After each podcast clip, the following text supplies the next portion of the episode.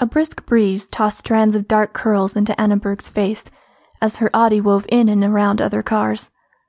They all seemed to be heading in one direction hers. Smiling, she turned up the radio and sang along with the Beatles. All our troubles seem so far away. Push back the clock with KLOK. The radio announcer's voice echoed around her when the song ended. Please, Mom, must we? Yes, we must, Anna said with a grin. Now tell me about your day, Tessie. She turned the glance at the young woman sitting next to her and marveled again that her little girl wasn't so little anymore. My forensic psychology class is really getting interesting, and I aced my English essay, the one you read on Sunday, remember? Things are really heating up, and the guys are so cute, especially one. Tess grinned impishly. Mom, wait until you meet Nicholas Alonso.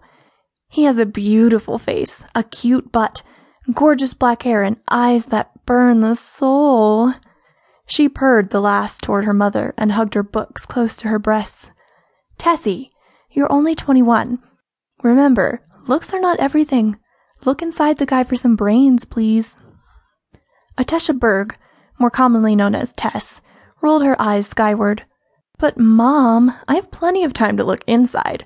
Nicholas is sexy and very smart.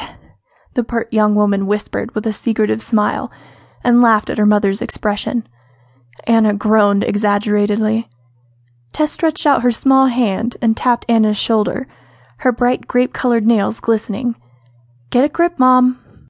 They both laughed. Anna was 46. Her skin was soft and remarkably smooth a delicate olive complexion that suggested Southern European descent, which was typical of her French bloodline. Her thick curly hair was still dark with wispy curls, mixed with silver that hung just shy of her shoulders. Snappy, cinnamon colored eyes smiled beneath faintly arched eyebrows. She thought laughing was good for everyone. It felt like an instant vacation.